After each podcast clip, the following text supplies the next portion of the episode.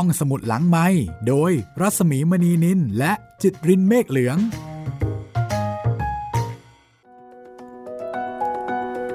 ตอนปรับคุณผู้ฟังเข้าสู่ห้องสมุดหลังใหม่นะคะ กับโจโฉนายกตลอดการตอนที่ 10 สวัสดีคุณจิตริน สวัสดีครับพี่หมีครับ วันนี้เราจะไปทางเล่าปีกันบ้างค่ะ ครับผมอาจจะแวะไปเล็กๆ น้อยๆครับสำหรับเล่าปีแต่ว่าเดี๋ยวก็จะกลับมาที่โจโฉเหมือนเดิมอยู่ดีนะคะ ใช่แล้ว เพราะว่าตอนนี้หรือว่าเรื่องนี้เป็นเรื่องของโจโฉครับผมโฟกัสไปที่โจโฉเราก็จะเจอเจอกับคุณโจโฉเยอะหน่อย ใช่ จากการเล่าเรื่องการเรียบเรียงของหม่อมราชวงศ์คือกริชปราโมทค่ะ ในชื่อว่าสามก๊กฉบับนายทุน ใครที่อ่านหนังสือสามก๊กฉบับวณิพกมาแล้วไม่ควรพลาดนะคะ ใช่ครับ จะได้ครบถ้วนค่ะ ทั้งสองแง่มุม ใช่ ได้รู้เรื่องโจโฉผู้ไม่ยอมให้โลกทรยศแล้วก็ต้องมาดูเรื่องของนายกตลอดการกันด้วย ว่ากันว่าในยุคนั้นค่ะ เขาก็จะรู้กันว่าเรื่องเนี้ยบริบทหมายถึงอะไรครับหรือว่าหมายถึงใคร นึกถึงเอ่อผู้นำในยุคนั้นก็ได้ครับว่า มีใครบ้าง เดี๋ยวก็จะเข้าใจเองว่าทำไมถึงเป็นนายกตลอดการ แต่ก็น่าแปลกนะคุณจิตรินที่ว่ายัถึงงไงแม้ครับว่าเราเนี่ยยังไม่ได้เปิดเผย ว่าในเรื่องเนี้ยหมายถึงใครอ่าหรือว่าเหตุการณ์นี้หมายถึงอะไร มีคนเดาเดาถูกแล้วเหรอครับพี่ คือถึงแม้ว่าเราไม่ได้ลงรายละเอียดอ่าเนี่ยครับแต่ว่ามันก็ใช้ได้กับบริบทปัจจุบัน อ๋อ ใช่ใช่ใช่ คือจะบอกว่าเหตุการณ์เนี่ยมันก็วนเวียนกันอยู่ประมาณนี้ คล้ายคลึงกัน Animal Farm เล็กใช่ใช่ใช่คือเหมือนกับว่าเราสามารถที่จะระลึกนึกถึงเหตุการณ์ปัจจุบันได้ตลอดเลยว่าโอ้โหนี่มันใช่เลยนึกถึงคนนี้เลยครับนึกถึงเหตุการณ์นี้เลยทั้งที่ในความเป็นจริงแล้วมันไม่ใช่ อันนี้คือมีเหตุการณ์ที่เกิดขึ้นในยุคนั้นๆ แล้วก็มีบุคคลที่เฉพาะเจาะจงที่เขานึกถึงคนคนนี้ แต่มันก็กลับมาคล้ายกับๆประจวบเหมาะประจวบเหมาะพอดีนะคะ ก็คล้ายๆ กับอย่างที่คุณจิตรินบอกว่า Animal Farm ครับ มันก็มีบริบทของมันอยู่ ใช่ แต่ปรากฏว่าบริบทนั้นมันกลับเป็นเหมือนเป็นสมการหรือว่าเป็นสูตร ที่มันก็ใช้ได้กับอีกหลายยุคหลายสมัย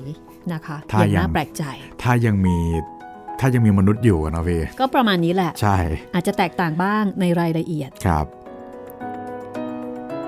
คุณผู้ฟังที่ติดตามห้องสมุดหลังไม้นะคะ ตอนนี้นอกเหนือจากโจโฉนายกตลอดการ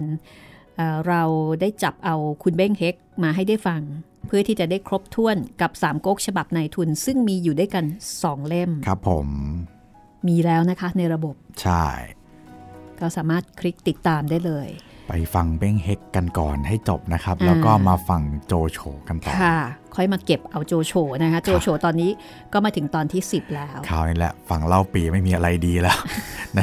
ในฝั่งเบ้งเฮกคงเบ้งก็โดนไปหลายดอก อืม เอ่อเบ้งเฮกมีอยู่ 8 ตอน ครับแปดตอนครับ แต่ว่าโจโฉยาวกว่านั้นค่ะ ยาวกว่านั้นเยอะเลยแหละครับ10ตอนกว่าๆใช่นะก็ฟังเบ้งเฮกผู้ถูกกลืนทั้งเป็นฟังอันนั้นไปก่อนก็ได้ครับ เอาละค่ะ เดี๋ยวเราไปที่เล่าปีกันบ้างนะ แวะไปนิดนึงว่าตอนนี้เขาเป็นยังไงบ้าง และหลังจากนั้นเดี๋ยวกลับมาที่โจโฉกันต่อค่ะ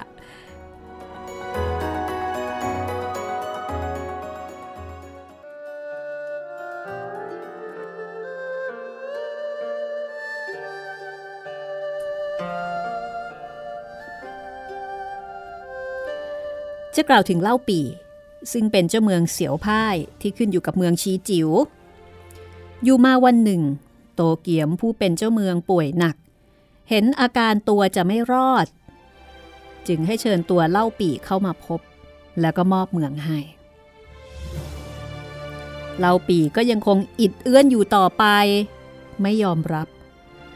แม้ว่าขุนนางต่างๆ จะพากันขอร้อง เล่าปีก็ยังไม่ยอม จนในที่สุด อาการของโรคก็กำเริบขึ้นมาสุดขีด ถึงกับพูดไม่ออก โตเกียมเอามือชี้เข้าที่ตัว แล้วก็ขาดใจตาย พอโตเกียมตายแล้วเล่าปีก็สมความปรารถนา ยอมรับเป็นเจ้าเมืองชีจิ๋วต่อไป จริงๆ เหตุการณ์ตรงนี้นี่มี กร็ดเล็ก ๆ อีกนิดหนึ่งครับ คือตอนแรกเล่าปีก็ยังไม่ยอมรับว่าจะเป็นเจ้าเมือง แต่ว่าลูกชายของโตเกียมเนี่ย ก็ไม่ยอมรับว่าจะเป็นเจ้าเมืองเหมือนกัน ก็บ่ายเบี่ยงให้เล่าปีรับ ก็เลยต้องเป็นเล่าปี กลายเป็นว่าตอนนี้เล่าปีได้เป็นเจ้าเมืองชีจิ๋วเรียบร้อยแล้วครับ สมตามที่เล่าปีได้คาดการเอาไว้ครับพอข่าวนี้รู้ไปถึงโจโฉที่เมืองเอียนเสีย โจโฉก็มองนิสัยเล่าปีออกทันทีว่ามิได้มีเจตนาดีต่อใคร นอกจากตนเองแล้วเป็นแน่ โจโฉจึงปรึกษานายทหารของตนดูว่า ควรจะยกไปปราบเล่าปี เพื่อชิงเอาเมืองชีจิ๋วดีหรือไม่ โจโฉจึงปรึกษานายทหารของตนดูว่า เราควรจะยกไปปราบเล่าปี ชิงเอาเมืองชีจิ๋วเสียหรือไม่ แต่นายทหารพากันลงความเห็นว่า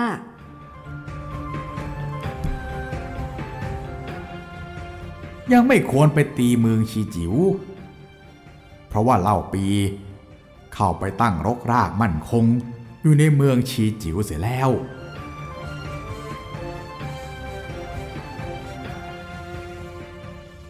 คือถึงแม้ว่าโจโฉจะไปตีเมืองชีจิ๋วได้ อีกฝ่ายหนึ่งก็อาจจะยกทัพมารุกรานเมืองเอียนเสีย ซึ่งโจโฉครอบครองอยู่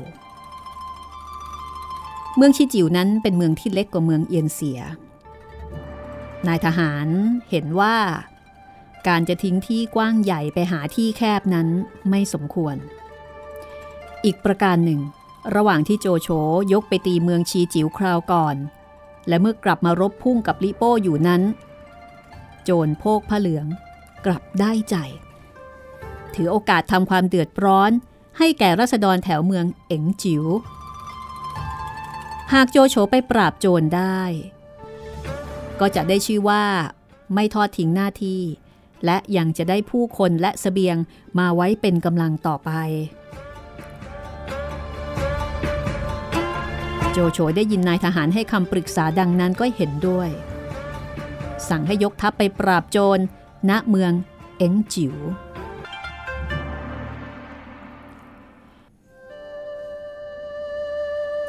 พอยกทัพไปถึงแดนโจร โจโฉก็เข้าทำการปราบปรามอย่างมีฝีมือ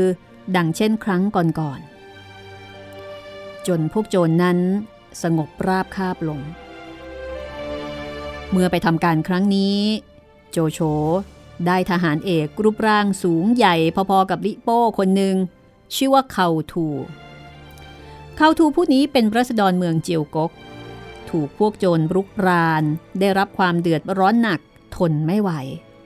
จึงคุมสมัครพักพวกไปหลบอยู่ในถ้ำครั้นพวกโจรตามมา เขาทูก็ใช้ก้อนหิน ทุ่มทิ้งถูกพวกโจรตาย จนพวกโจรนนั้นเข็ดหลาบ มาแล้วครับ คุณเขาทูเนี่ยแหละคะ ทหารที่เก่งที่สุดของโจโฉครับ ผมใช้คำนี้ได้เลยเขาทูเนี่ยนะ ใช่ครับ ถ้าเตียนอุยไม่ไม่สิ้นบุญไปก่อน ก็คงจะสูสีกันครับพี่อืมคนนี้ก็ท่าทางว่าเป็นคนที่มีพละกำลังมากอีกคนหนึ่งใช่ไหมคะนี่ ใช่ครับเขาทูนี่ฉายาว่าเอ่อทหารเสือของโจโฉอืมใช้คำนี้เลยก็ว่าได้ครับคือ โจโฉเนี่ยจะมีทหารเสือ 5 คน แต่เดี๋ยวอืมรอให้ออกโรงครบก่อน ตอนนี้ออกมากี่คนละ ตอนนี้ก็มีเตียนอุย มีเตจริง ๆ เตียนอุยไม่ใช่ครับเพอ้าวราะไม่ว่าใช่เหรอเพราะว่าเตียนอุยเนะครับถือว่าเป็นช่วงที่โจโฉยังไม่ได้ตั้งตัวเป็นอ๋อก๊กก็เลยยังไม่นับครับยังไม่ได้พี่รับการสถาปนาอย่างเป็นทางการ ใช่โอเคเขาทูนี่เป็นคนแรกครับผม ทหารเสือของโจโฉนะคะ ครับผมอ่าเป็นชาวเมืองเจียวกก แล้วก็ใช้ก้อนหิน ทุ่มพวกโจรตายค่ะ จนบรรดาพวกโจรเนี่ยโอ้โหเข็ดหลาบนะคะ เพราะว่าเขาทูนั้นแข็งแรงมากครับ สามารถใช้มือจับวัว เดินลากไปทีละคู่ได้อะค่ะ ผู้คนก็พากันนับถือเขาทู เมื่อพวกโจรแตกหนีทหารโจโฉไป ก็ไปเจอกับเขาทู เขาทูก็จับโจรไว้ ทหารโจโฉไปขอตัวพวกโจร เขาทูก็ไม่ยอมให้ ก็เกิดรบกันขึ้น โจโฉสังเกตเห็นว่าเขาทูเป็นคนที่มีความสามารถในเชิงรบ แล้วก็มีกำลังร่างกายที่แข็งแรงผิดมนุษย์ธรรมดา ก็อยากได้ไว้เป็นทหาร เมื่อหมดหนทางที่จะชักจูงเขาทูได้ด้วยวิธีใด ก็ให้ทหารขุดหลุม ดักจับเขาทูในเวลากลางคืน พอเขาทูมาตกหลุม ทหารก็มัดตัว แล้วก็เอามาให้กับโจโฉ โจโฉก็ให้แก้มัด แล้วก็นำเอาเสื้อผ้าอย่างดีมาให้กับเขาทู แล้วก็ออกปากชักชวน ให้เขาทูทำราชการด้วย เขาทูก็ยอมตกลง ขอแก้ไขข้อมูลนิดนึงนะครับ เขาทูไม่ได้เป็นห้าทหารเสือครับ แต่ว่าเขาทูเนี่ยเป็นองครักษ์ของโจโฉครับพี่ คือก่อนหน้านี้จะเป็นเตนอุยใช่ไหมครับที่เป็นองครักษ์ แล้วพอเตนอุยสิ้นบุญไปแล้วก็จะเป็นเขาทูนี่แหละครับ ตกลงเป็นบอดี้การ์ด เป็นบอดี้การ์ดครับโอเคแล้วก็ห้าทหารเสือก็จะมีเตียวเลี้ยว เตียวครับซี่หลง งักจิ้น แล้วก็อีกิม ซึ่งตอนเนี้ย ยังมีแค่งักจิ้นกับซี่หลงที่โผล่มา ในอนาคตเตียวเลี้ยวกับเตียวครับถึงจะมา เพราะฉะนั้นตอนนี้ก็เท่ากับว่ามาเจอกับบอดี้การ์ดนะ ใช่ครับ โจโฉนั้นเป็นผู้ที่มีบุญวาสนาอย่างหนึ่งก็คือ เป็นคนที่ดูคนเก่ง ดูคนไม่ค่อยพลาด จึงมีคนดีๆ เอาไว้ให้ใช้เป็นจำนวนมาก และคนเหล่านี้ก็ได้เป็นกำลังสำคัญให้กับโจโฉตลอดไป ในเวลาข้างหน้าโจโฉดูคนผิดไปได้บ้าง ก็อย่างเช่นกวนอู แต่ถึงแม้ว่าโจโฉจะเลี้ยงกวนอูไม่เชื่อง โจโฉก็ไม่ได้ผูกพยาบาทอาฆาตครับ คือโดยรวมๆเนี่ยได้คนดีเอาไว้ใช้ครับ สังเกตดูว่าโจโฉได้เป็นใหญ่ในโอกาสต่อไปนั้น ก็เพราะโจโฉ มีบริวารดี ธรรมดาคนที่จะได้เป็นใหญ่เป็นโตนั้น ต้องอาศัยพวกพ้องบริวารผู้อยู่ใกล้ชิดเป็นส่วนมากลำพังแต่ตัวคนเดียวจะทำการให้สำเร็จลุล่วงไปหมดนั้นหาได้ไม่ บริวารของโจโฉนั้นมีความดีที่ทุกคนปฏิบัติหน้าที่โดยเคร่งครัด ไม่ออกนอกลู่นอกทาง หาความดีเด่นใส่ตัว และไม่ทำตัวให้เป็นที่เกลียดชังต่อคนอื่น จนสะท้อนกลับมาถึงผู้ที่เป็นนาย โจโฉจึงสามารถทำการก้าวหน้าไปได้ไกล หม่อมราชวงศ์คึกฤทธิ์ก็บอกว่า ในแง่มุมนี้ก็ต้องชมโจโฉว่าสามารถเลือกคน คือสามารถเลือกคนใช้ที่ดีได้นะครับอย่างที่บอกโจโฉเป็น หัวหน้าที่เก่งมาก คือเป็นผู้บริหารเลือกคนถูกงานค่ะและเมื่อได้มาแล้วโจโฉก็สามารถที่จะปกครองคนเหล่านั้นให้ตั้งอยู่ในความดีมีได้ปล่อยให้ออกไปรุ่มร่าม เป็นที่สะอิดสะเอียนแก่ชาวบ้าน อันนี้ต้องมีบริบทอะไรโดดเด่นแน่ ๆ เลยนะคะ อาจจะมีใครที่แบบปล่อยปละละเลย ลูกน้องหรือเปล่าช่วงนั้น สมัยนี้ก็มีนะ สมัยนี้ก็ก็มีครับ แค่พูดประโยคนี้ก็นึกได้หลายคนแล้วล่ะหากโจโฉขาดลักษณะเช่นที่ว่านี้มาแล้ว ชีวิตของโจโฉอาจไปไม่ไกล เท่าที่ปรากฏอยู่ในประวัติศาสตร์ก็เป็นได้ เพราะฉะนั้นตรงนี้ก็ถือเป็นบทบาทและความสามารถอย่างหนึ่งของโจโฉใช่ไหมคะใช่ครับ ในการเป็นผู้บริหารที่เก่ง ใช้คนเป็น แล้วก็ดูคนออก อันนี้สำคัญมากเนี่ยนะครับที่ผมเคยบอกว่าถ้าเป็นลูกน้องใครได้ก็โจโฉน่าเป็นครับ ทีนี้พอโจโฉปราบปรามโจรผู้ร้ายจนสงบราบคาบลงแล้ว โจโฉก็ยกทัพกลับมายังเมืองเอียนเสีย พอดีได้ข่าวว่าเมืองกุนจิ๋วที่ลิโป้เข้ายึดเอาไปได้นั้น บังเกิดความอดอยาก ลิโป้ก็ไม่ได้อยู่รักษาเมือง ปล่อยให้นายทหารสองคนคือลิฮองและก็ซิหลันเป็นผู้รักษา โจโฉเห็นได้ช่องทางที่จะได้เมืองกุนจิ๋วกลับคืน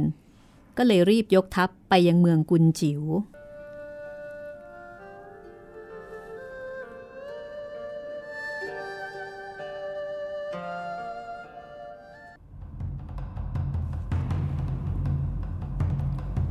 ในส่วนของลิฮองและซีหลัน เมื่อทราบว่าโจโฉยกทัพมา ก็ยกทัพออกจากเมืองมารบกับโจโฉลิฮองรบกับเขาทู ถูกเขาทูเอาทวนแทงตกม้าตาย ส่วนซีหลันนั้นถูกเกาทันตายในที่รบ โจโฉก็ได้เมืองกุนจิ๋วคืนโดยง่าย พอได้เมืองกุนจิ๋วแล้ว โจโฉก็ต้องการที่จะเผด็จศึกกับลีโป้ให้เสร็จสิ้นลงไปโดยเร็ว ก็ยกทัพไปที่เมืองปักเอี้ยน ซึ่งลีโป้ตั้งอยู่ ฝ่ายลีโป้เคยรบชนะโจโฉมาแล้ว พอรู้ว่าโจโฉยกทัพมาก็ไม่กลัว รีบยกทัพออกไปรบ ในที่รบนั้นลีโป้ก็ได้คู่ต่อสู้ที่มีขนาดเท่ากันคือเขาทู ลีโป้รบกับเขาทูเป็นเวลานาน มิได้แพ้ชนะกัน แต่ในที่สุดลีโป้ก็ถูกทหารโจโฉขนาบเข้ามาทั้งสองข้าง เห็นว่าจะสู้ไม่ได้ลีโป้ก็ถอยทัพจะกลับเข้าเมืองปักเอียน แต่พอมาถึงประตูเมืองปรากฏว่าเตียนซี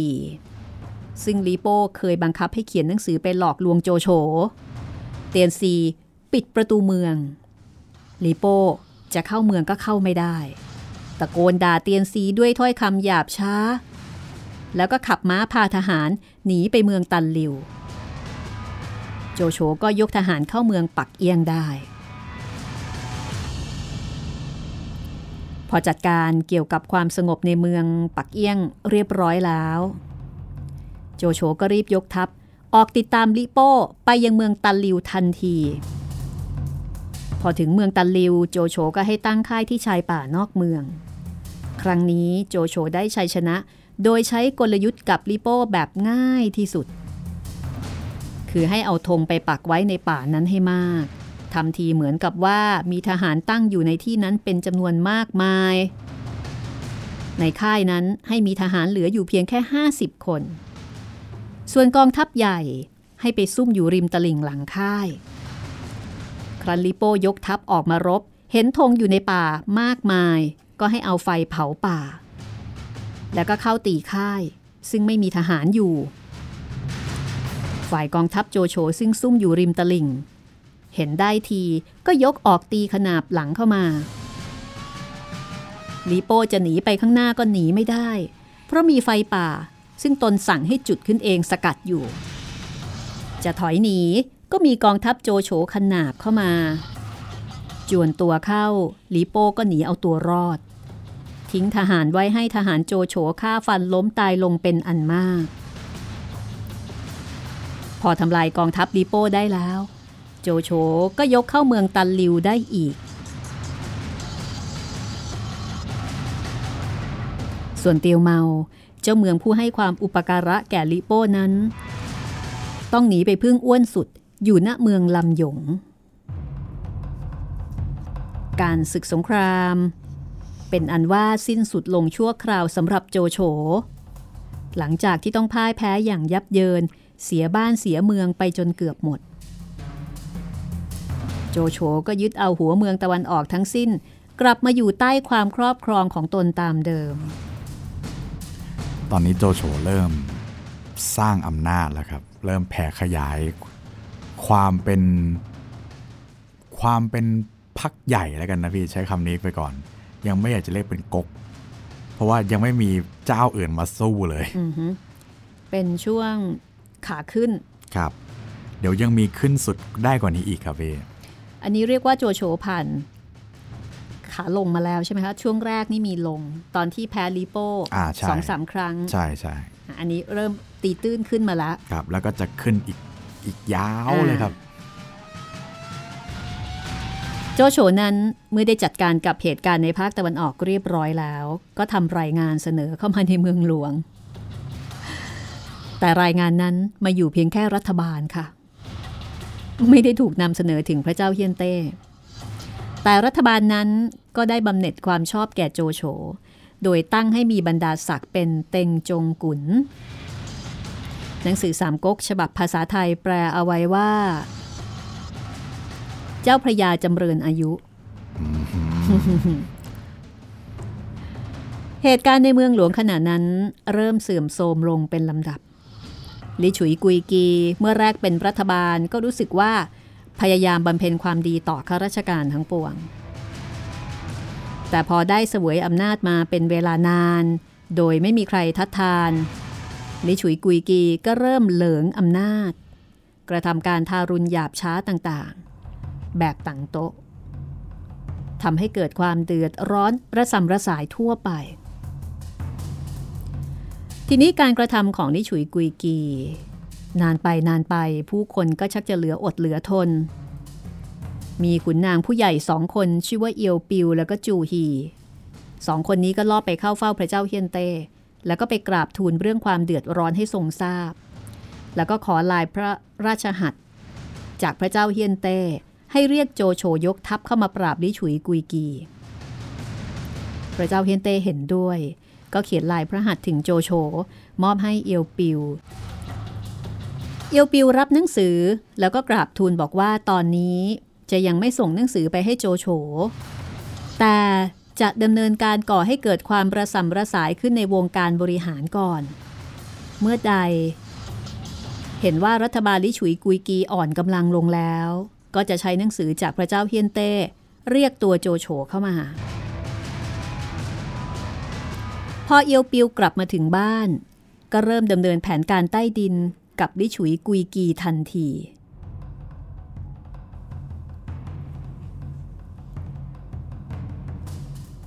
แผนการนั้นก็คือ เอียวปิว ส่งภรรยาของตน ให้ไปหาภรรยากุยกี ในฐานะที่ภรรยากุยกี เป็นเมียผู้บังคับบัญชา ภรรยาของเอียวปิวก็ไปตีสนิท ท่านเจ้าคะท่านเจ้าขากับภรรยากุยกี เริ่มต้นด้วยการยกย่องชมเชยบุญบารมี พอคุยกันไปยอกันไปจนฉ่ำใจแล้ว ทั้งสองฝ่ายก็จับเอาเรื่องของคนอื่นมาพูด เสียงแต่เขาว่าอย่างนั้นเขาว่าอย่างนี้ ส่วนมากก็เป็นเรื่องนินทาผู้หญิงด้วยกัน ในที่สุดก็ไปลงอยู่ที่ภรรยาลิฉุย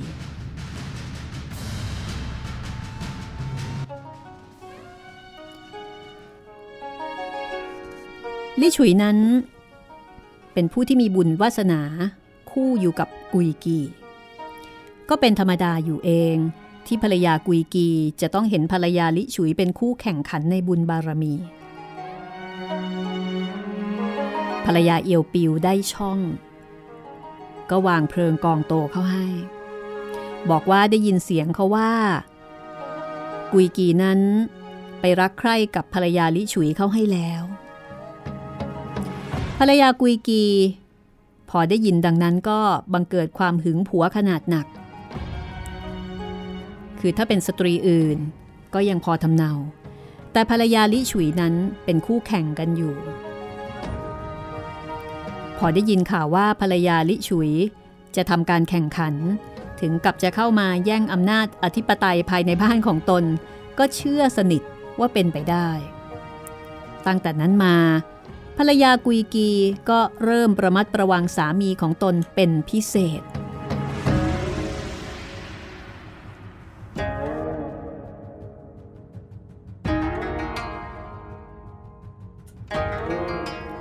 อยู่มาวันหนึ่ง ลิฉุยให้คนมาเชิญกุยกีไปกินโต๊ะที่บ้าน ภรรยาก็ห้ามไม่ให้กุยกีไป อ้างสาเหตุทางการเมืองบอกว่าลิฉุยนั้น เป็นผู้ที่คอยแก่งแย่งแข่งดีกับกุยกี หากกุยกีไปกินข้าวที่บ้านลิฉุย ครั้งเผลอลงไปลิฉุยวางยาพิษเข้าก็จะลำบาก แล้วก็ร้องไห้ร้องห่ม บอกว่าตัวเองนั้นเป็นผู้หญิง จะบ่ายหน้าไปพึ่งผู้ใดได้ กุยกีนั้นก็ไม่ได้รู้สึกกินแหนงแคลงใจในตัวลิฉุยเลย แต่พอเห็นเมียทักท้วง ก็ไม่ไปกินข้าวบ้านลิฉุยเพื่อซื้อความรำคาญ นั่นไง แล้วก็เพื่อระงับเหตุแห่งความไม่สงบภายในครอบครัว ตรงนี้แหละครับจะเป็นจุดจบของสองสีครับ กล้วยหอมจอมซนของเรา คุณจิตริน คุณเปรียบเทียบอะไรเนี่ยให้นึกถึงใจที่ชุยกุยกีบ้างนะ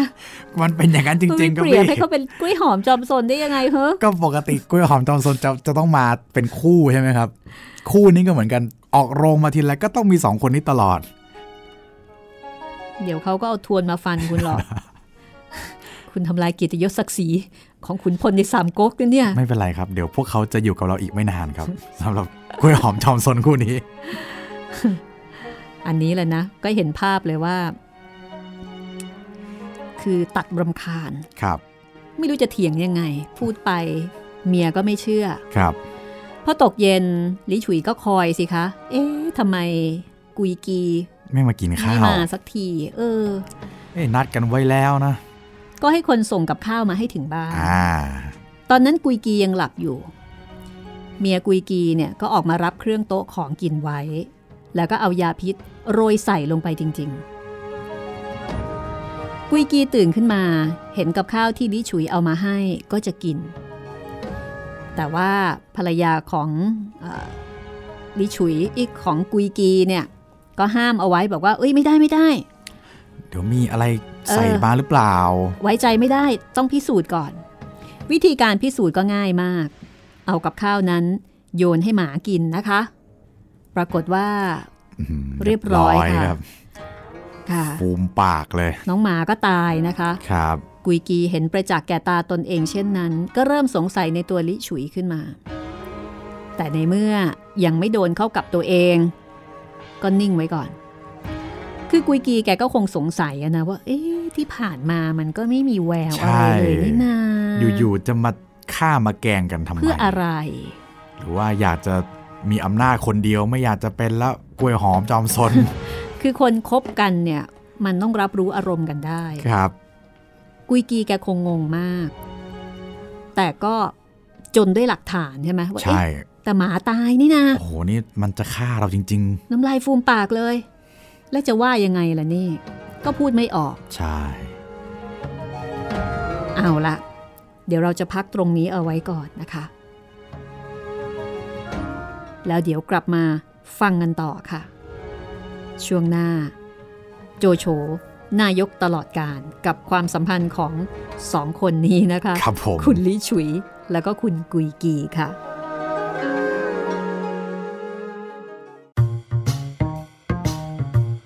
ห้องสมุดหลังไม้โดยรัศมีมณีนินและจิตรินเมฆเหลือง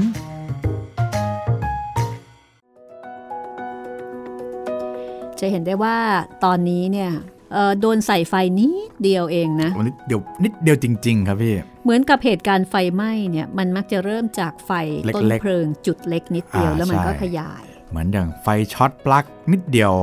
แต่ว่าเผาตึกได้ทั้งตึกใช่เผาหมู่บ้านได้ทั้งหมู่บ้าน อันนี้ก็เช่นเดียวกันจุดเริ่มต้น มาจากเมียของลิฉุยครับนะคะ เออไม่ใช่ของเมียของขลิองฉุยคุยของกุยกีครับพี่มาจากไอ้นี้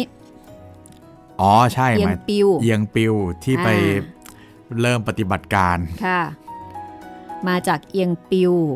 ที่เอาภรรยาของตนเนี่ย ส่งไปหาภรรยาของกุยกี แล้วก็ไปใส่ไฟ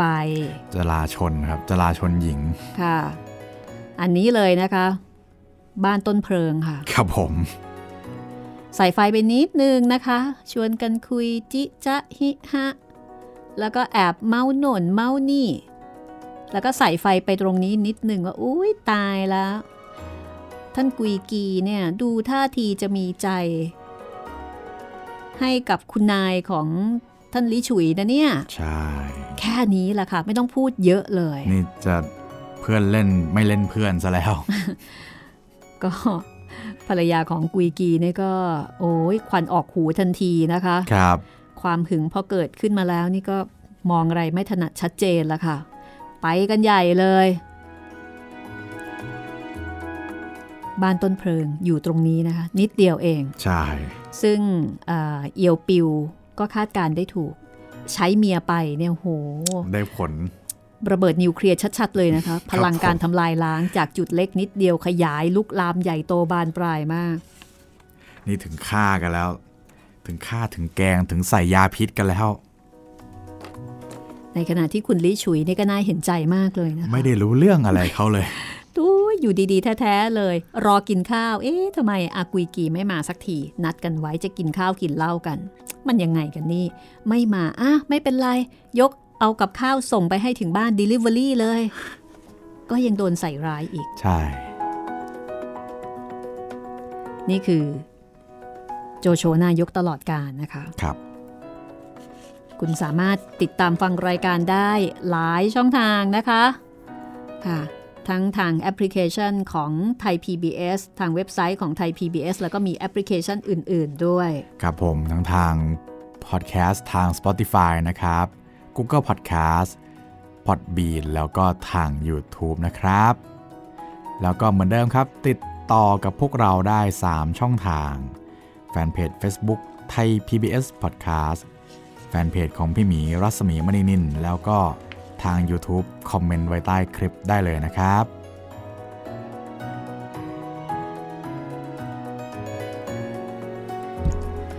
มาดูข้อความกันสักนิดหนึ่งค่ะ คุณเจดคุณเจดบอกว่า ฟังเรื่องแปดเทพอสูรมังกรฟ้าสนุกมากอืมอยากให้อ่านเรื่องอุ้ยเสี่ยวป้อนะคะอ๋อค่ะครับตอนแรกเนี่ยถามถึงเรื่องแปดเทพอสูรมังกรฟ้าครับ เพราะไม่ทราบว่าเรื่องเนี้ย เราเคยนำมาเสนอไปเรียบร้อยแล้วอืมก็ส่งลิงก์ไปให้นะคะ คุณเจตก็คงได้ฟังแล้ว แล้วก็บอกว่าฟังอ่านสนุกกว่าดูซีรีส์เยอะเลยครับโอ้โหแสดงว่าเป็นคนชอบใช้จินตนาการนะคะครับมีภาพเป็นของตัวเอง แล้วก็อยากจะให้อ่านเรื่องอุ้ยเสี่ยวป้อ อยากให้อ่านมังกรหยกภาคหนึ่งภาคสองภาคสามคืออยากให้อ่านทั้งสามภาคเลย ครับผม แล้วก็บอกว่าชอบหลวงจีน กับเหลงฮู้ชงมาก ๆ เลย ชอบหลวงจีนฮือเต็ก อืมอันนี้คือกระบี่เย้ยใช่ไหมครับ ค่ะ ก็สำหรับมังกรหยกนะคะครับก็ติดลิขสิทธิ์อยู่ ถ้าเกิดวันไหนเราจัดการเรื่องนี้ได้ก็คงจะได้ฟังกัน ใช่แล้ว มีคนขอมาเยอะเลย ขอบคุณคุณเจตนะคะ ที่เขียนมาคุยกันค่ะ ขอบคุณนะครับ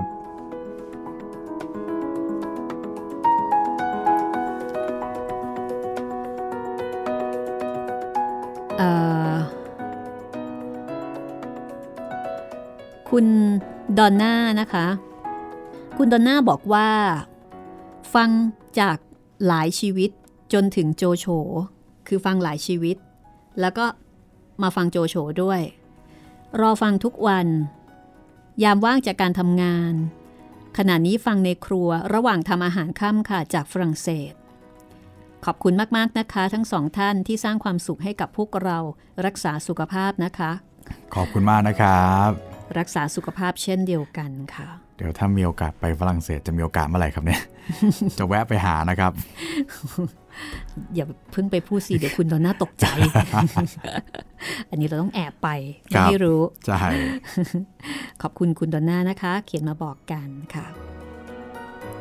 ก็ตอนนี้ฟังโจโฉที่เข้มข้นขึ้นเรื่อยๆ น่าจะทำให้รสชาติอาหารนี้เข้มข้นขึ้นด้วยนะคะ ครับผม กำลังสนุกเลยอะถ้างั้นเดี๋ยวเราไปต่อเลยค่ะว่า วิธีการยุเพื่อนให้แตกกันนะคะ ก็ถือเป็นหนึ่งในแผนการการรบ ที่โจโฉเนี่ยให้เอียวปิวไปจัดการกับลิฉุยกุยกี ซึ่งเป็นนายกของของแคว้นนะครับให้จัดการผมตรงนี้ ก็เดี๋ยวมาดูกันต่อว่าสองสีกล้วยหอมของเรานี่จะ เป็นยังไงต่อครับลิชุยกุยกี แต่บอกเลยครับเขาจะอยู่กับเราอีกไม่นานครับ ตอนนี้เขาก็เริ่มหวาดประแวงกันแล้ว ใช่ เริ่มไม่เป็นอันหนึ่งอันเดียวกันแล้ว ก็จากไฟที่มันลุกขึ้นมา จุดเล็ก ๆ จุดเดียวที่ภรรยาของเอียวปิวเนี่ยไปวางเพลิง เป็นบ้านต้นเพลิงนะคะเป็นมือวางเพลิงค่ะใช่แล้วก็วางได้ผลด้วย เรื่องราวจะเป็นอย่างไรต่อไปกลับไปติดตามกันได้เลยค่ะ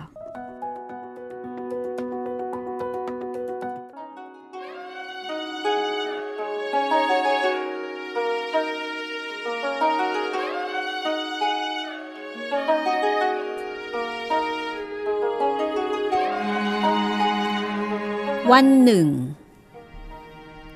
ลิชุยและก็กุยกีกลับจากเข้าเฝ้าพระเจ้าเฮียนเต้ ลิฉุยก็ชวนกุยกีให้ไปปรึกษาราชการที่บ้าน ชวนไปคุยที่บ้านพอปรึกษากันเสร็จ ลิฉุย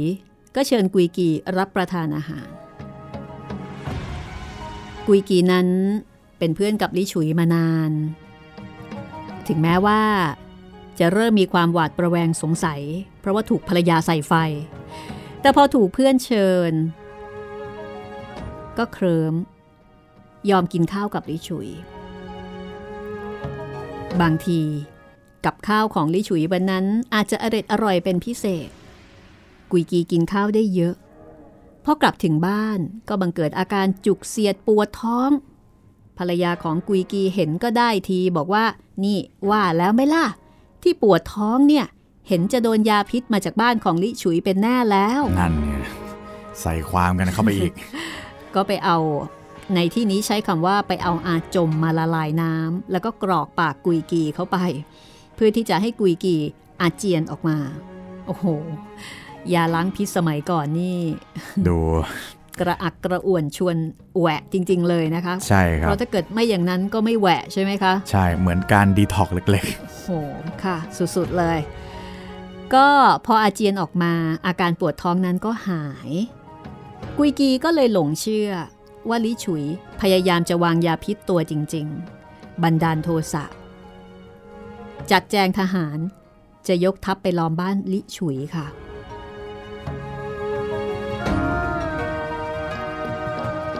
ในขณะที่กุยกียกทหารจะมาล้อมจับลิฉุย ความก็รู้ไปถึงลิฉุยเข้าเหมือนกัน คือลิฉุยเองก็มีทหารอยู่ในบังคับบัญชาเช่นเดียวกับกุยกี คือต่างฝ่ายต่างมีกองกำลังเป็นของตนเอง พอรู้ว่ากุยกียกทหารจะมาทำร้ายตน ลิฉุยก็โกรธ ยกทหารของตนออกไปสู้ พอพบกัน ต่างฝ่ายต่างก็เข้าสู้กันเป็นทรหดแต่ก็ไม่ปรากฏว่าใครเป็นอันตรายนักหนา หนังสือสามก๊กบอกเอาไว้ด้วยข้อความที่จับใจยิ่งนักว่าๆ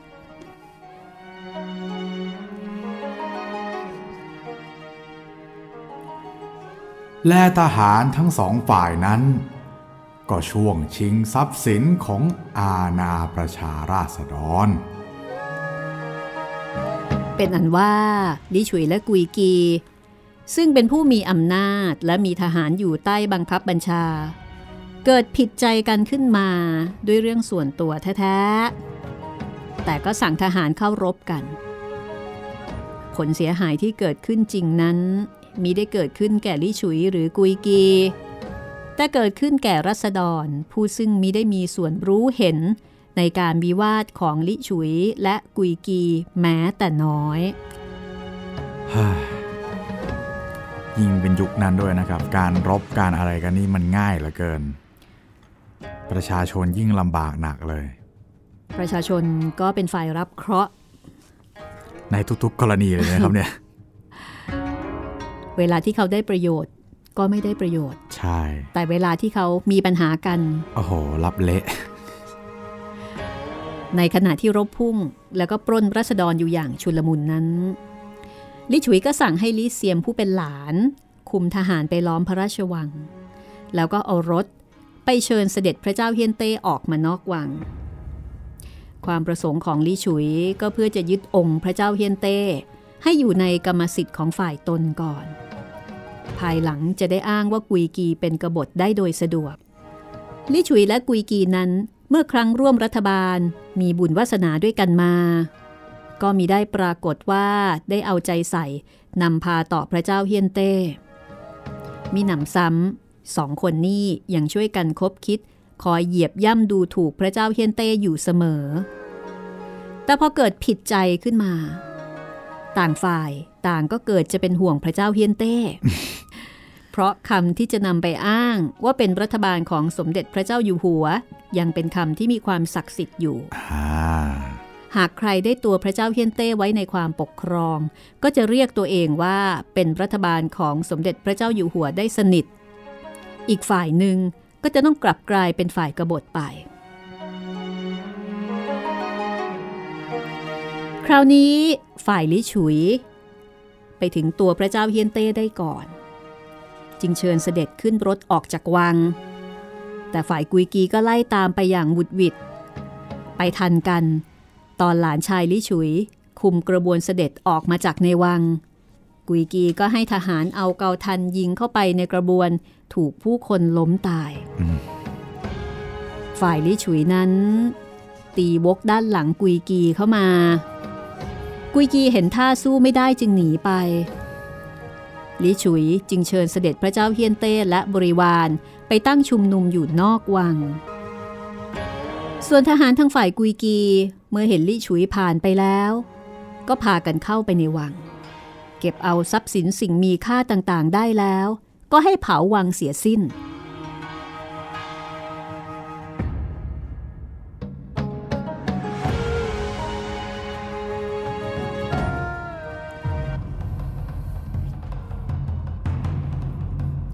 ครันรุ่งเช้า ก็เกิดการต่อสู้แย่งชิงพระเจ้าเฮียนเต้ต่อไป ลิฉุยพาพระเจ้าเฮียนเต้ไปขังไว้กับบริวารในเมืองที่ต่างโต๊ะสร้างไว้ อาหารการกินต่างๆ ขาดแคลนเป็นอย่างยิ่ง พระเจ้าเฮียนเต้ถึงกับขอให้คนไปขออาหารจากลิฉุย ลิฉุยก็ส่งข้าวผุกับเนื้อโคเน่ามาให้ พระเจ้าเฮียนเต้ได้รับความแค้นพระไทยจนถึงกับทรงพระกันแสงจนฉลองพระองค์ ชุ่มไปด้วยน้ำพระเนตร นี่แหละครับ สิ่งที่ต่างโต๊ะเหลือไว้ให้กับราชวงศ์แล้วก็เดี๋ยวเหตุการณ์นี้แหละครับ จะเป็นเรียกว่าเป็นก้าวกระโดดก้าวใหญ่มากของโจโฉเลยครับพี่อืมจะเริ่มมีความเป็นก๊กชัดขึ้นใช่ไหม ใช่ครับ มาถึงตอนนี้ก็น่าสงสารพระเจ้าเฮียนเต้มากเลยนะคะ ใช่ครับโอ้ยได้กินข้าวผูกกับเนื้อโคเน่าอะ ครับ ทีนี้ทางฝ่ายเอียวปิวค่ะ ซึ่งเป็นผู้ต้นคิด วางแผนการให้ลิฉุยกับกุยกี ทะเลาะกัน หมางใจกัน ครั้นเห็นเหตุการณ์มีได้เป็นไปตามแผนการก็เกิดวิตก คือตามแผนเดิม เอียวปิวคาดเอาไว้ว่า ลิฉุยกับกุยกีจะต้องรบพุ่งกัน แล้วก็เสียกำลังคนมากมาย แล้วก็คงถึงกับจะล้มตายกันไปข้างหนึ่ง แต่พอเอาเข้าจริง ๆ กลับไม่มีใครตาย แต่คนที่ตายคนที่เดือดร้อน กลับเป็นพระเจ้าเฮียนเต้และราษฎรใช่ไม่เหมือนที่คุยกันไว้นี่หว่า การมิได้เป็นเช่นนั้นครับ อิวปิวจะส่งหนังสือพระเจ้าเฮียนเต้ไปเรียกโจโฉก็ยังทำไม่ได้ เพราะว่าทั้งลิฉุยและกุยกีก็ยังอยู่ทั้งสองคน เดี๋ยวถ้ารู้ว่าโจโฉยกทัพมาสองคนนี้ก็เข้าเหมือนกับว่าจะเข้ามารวมกันเหมือนเดิม ใช่ แล้วก็จะก่อการร้ายต่อพระเจ้าเฮียนเต้ และอาณาประชารัษฎรหนักยิ่งขึ้นไปอีก เมื่อเห็นแผนการของตนผิดพลาดไปเช่นนี้ เอียวปิวก็เลยไปชวนจูฮี แล้วก็ขุนนางผู้ใหญ่ผู้น้อยอีกประมาณ 60 คน ให้รีบไปห้าม ลิฉุยกับกุยกีบอกว่าอย่ารบกันเลย แต่กุยกีกลับสั่งให้ทหาร เอาขุนนางที่ไปห้ามนั้นจำคุกเสียสิ้น ปล่อยตัวมาแต่เอียวปิวแล้วก็จูฮี ในฐานที่เป็นขุนนางผู้ใหญ่อืมเอียวปิวกับจูฮีก็เดินกลับมาด้วยกัน ก็กอดคอกันร้องไห้จนสลบไปทั้งสองคน คือไม่ได้เรื่องราวอะไรเลย พอฟื้นจากสลบต่างคนก็แยกย้ายกันกลับบ้าน ในส่วนของจูฮีนั้น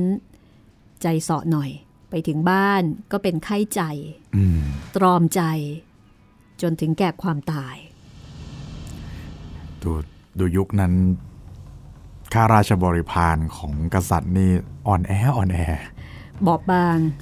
ใจสลายได้ง่ายมากนะคะ ใช่ครับ อาจจะเป็นเพราะว่าอายุเยอะแล้วก็ได้นะ อ่าเป็นไปได้ครับ พออายุเยอะพอมีความเครียด มีความกดดันใช่ไหมใช่ร่างกายก็ทานเอาไว้ไม่ไหว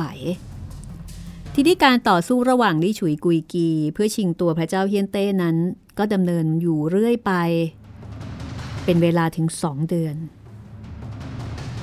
ความเดือดร้อนต่างๆ ภายในเมืองหลวงก็ยิ่งมีมากขึ้น ในที่สุด ขุนนางกลุ่มหนึ่ง ก็อดปรนทนไม่ได้อีกต่อไป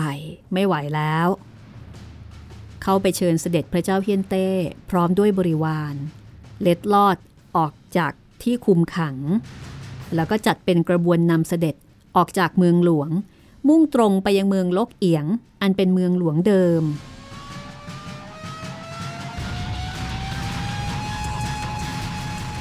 กระบวนเสด็จของพระเจ้าเพียนเต้คราวนั้น ก็ประสบกับอุปสรรคต่างๆ ได้รับความยากลำบากเป็นอันมาก เพราะว่าลิฉุยกุยกี พอพระเจ้าเฮียนเต้หนีไปได้ ก็รู้ว่าตนนั้นเกิดมีภัยร่วมกันเสียแล้วทั้งสองคน สวยซะแล้ว คือโชคร้ายทั้งคู่แล้วละคราวนี้งานเข้าคู่กัน ใช่ เพราะว่าพระเจ้าเฮียนเต้พ้นไปจากอำนาจของตนแล้วครับอาจไปมีรับสั่งเรียกทหารหัวเมืองเข้ามาปราบปรามตนเมื่อไหร่ก็ได้ ความรู้สึกว่ามีภัยอันตรายมาสู่ตน แล้วก็เป็นภัยอันตรายร่วมกัน ก็เป็นเครื่องสมานให้ลิฉุยและกุยกีกลับกลับมาคืนดีกันแหม่ถ้าสมัยนี้ก็ต้องบอกว่ากลับมาจูบปากกันใช่แล้วก็คบรวมกำลังกันตามเดิม ตอนแรกนี่อื้อหือไม่เผาผีกันแล้ว จะเป็นจะตาย ไปไปมามาเอ้ารวมกันเราอยู่นะคะจะรวมกันเราอยู่ครับ เมื่อรวมกำลังกันได้แล้ว ก็ยกทัพออกติดตามพระเจ้าเฮียนเต้ แต่เคราะห์ดีค่ะ เคราะห์ดีของพระเจ้าเฮียนเต้ที่พระองค์ได้รับความอุปการะต่างๆ จากเจ้าเมืองรายทางแล้วก็อ่ารัษฎรใช่ ตลอดจนโจรที่ได้เข้ามาให้ความคุ้มครองกระบวนเสด็จ ในที่นี้ก็เหมือนกับว่า ทางฝ่ายของพระเจ้าเฮียนเต้กับประชาชนเนี่ยอยู่ข้างเดียวกัน ใช่ ในขณะที่นักการเมืองเนี่ยไอเนี้ยตัวร้ายเลยครับทำร้ายทั้งเอ่อในส่วนของพระราชา แล้วก็ย่ำยีทั้งในส่วนของรัษฎรด้วยเพื่ออำนาจของตน ส่วนโจรจะว่าไปโจรก็คือรัษฎรนั่นเอง ใช่ โจรก็ให้มาคุ้มครองคุ้มครองกระบวนเสด็จนะคะ ด้วยเหตุนี้ค่ะ พระเจ้าเฮนเต้จึงเดินทางมาถึงเมืองลกเอียง โดยตลอดรอดฟัง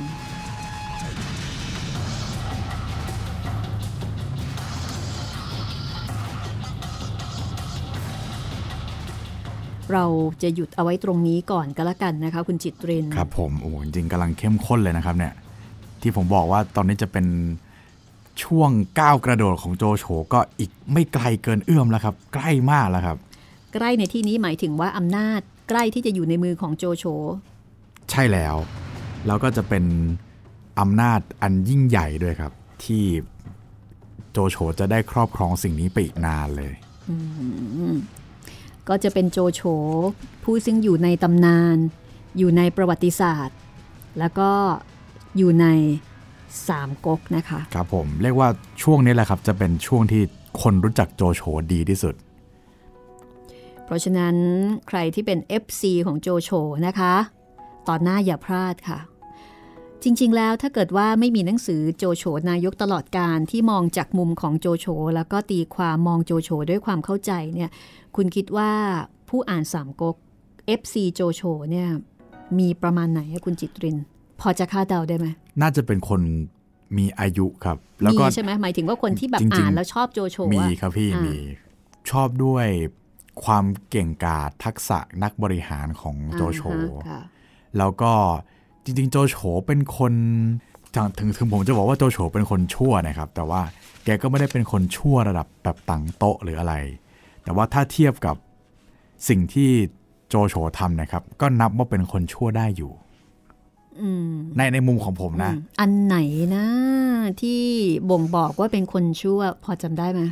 จริง ๆ แล้วตอนแปะเฉียนะครับพี่หมีจำได้ไหมที่ฆ่าเขาค่ะอ่านั่นแหละ อันนั้นที่ผมก็มองว่าเป็นหนึ่งครั้งที่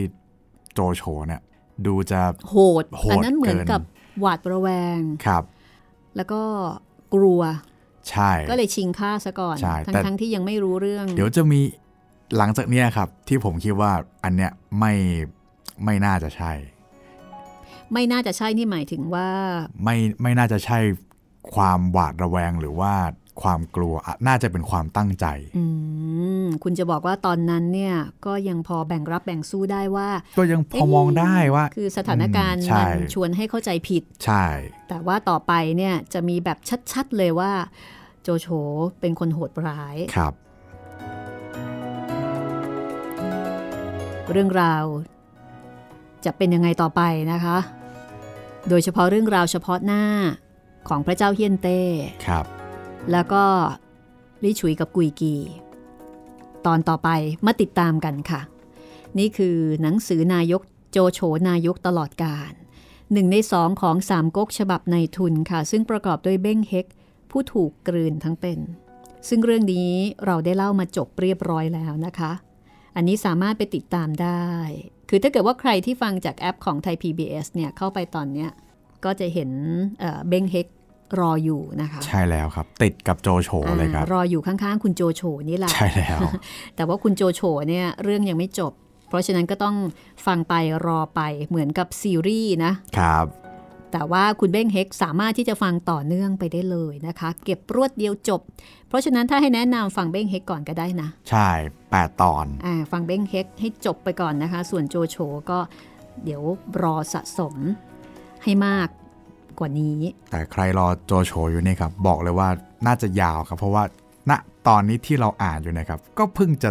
ต้นต้นๆของสามก๊กเอง ก็ได้ประมาณครึ่งหนึ่งแล้วนะคะ ครับเกือบเกือบครึ่งเล่มแล้วล่ะเป็นครึ่งเล่มของค่ะสามก๊กฉบับ ฉบับในทุฉนบับนายทุนอ่าฮะค่ะ แล้วก็เป็นสามก๊กที่เรียกว่าทีมโจโฉครับ มองแบบเข้าข้างโจโฉมองแบบเข้าใจ เข้าอกเข้าใจในการกระทำการตัดสินใจของโจโฉครับ แล้วก็มองแบบไม่ได้เข้าข้างเล่าปีไม่ได้หมายความว่าเล่าปีทำอะไรก็ดีไปหมดอ่าหรือว่าใช่ขงเบ้งทำอะไรก็ดีไปหมด แต่มองแบบเออนั่นนะมองแบบกลางๆนะคะมองว่าเอ๊ะถ้าเราเป็นฝ่ายโจโฉเนี่ย เราจะมองเล่าปีว่าอย่างไร ก็สนุกดีค่ะ กับการได้มองต่างมุมนะคะ หวังว่าคงจะทำให้คุณ มองเห็นประเด็นที่ดีๆ ที่ได้เรียนรู้จากสามก๊กค่ะครับ หรือว่าถ้าไม่เห็นประเด็นที่ดีๆ ก็จำประเด็นร้ายๆไว้เผื่อเราเผชิญเหตุการณ์อย่างนี้จะได้ปรับตัวแล้วก็อยู่กับมันให้ได้นะครับ โอ้โหค่ะ ขนาดนั้นเลยนะคะ ครับผม เอาละค่ะ ตอนต่อไปกลับมาเจอกันใหม่นะคะ กับห้องสมุดหลังใหม่ที่จะพาคุณไปเรียนรู้และเข้าสู่วงการสามก๊ก วันนี้เราสองคนลาไปก่อนนะคะ สวัสดีครับ สวัสดีค่ะ ห้องสมุดหลังไม้โดยรัศมีมณีนินและจิตรินเมฆเหลือง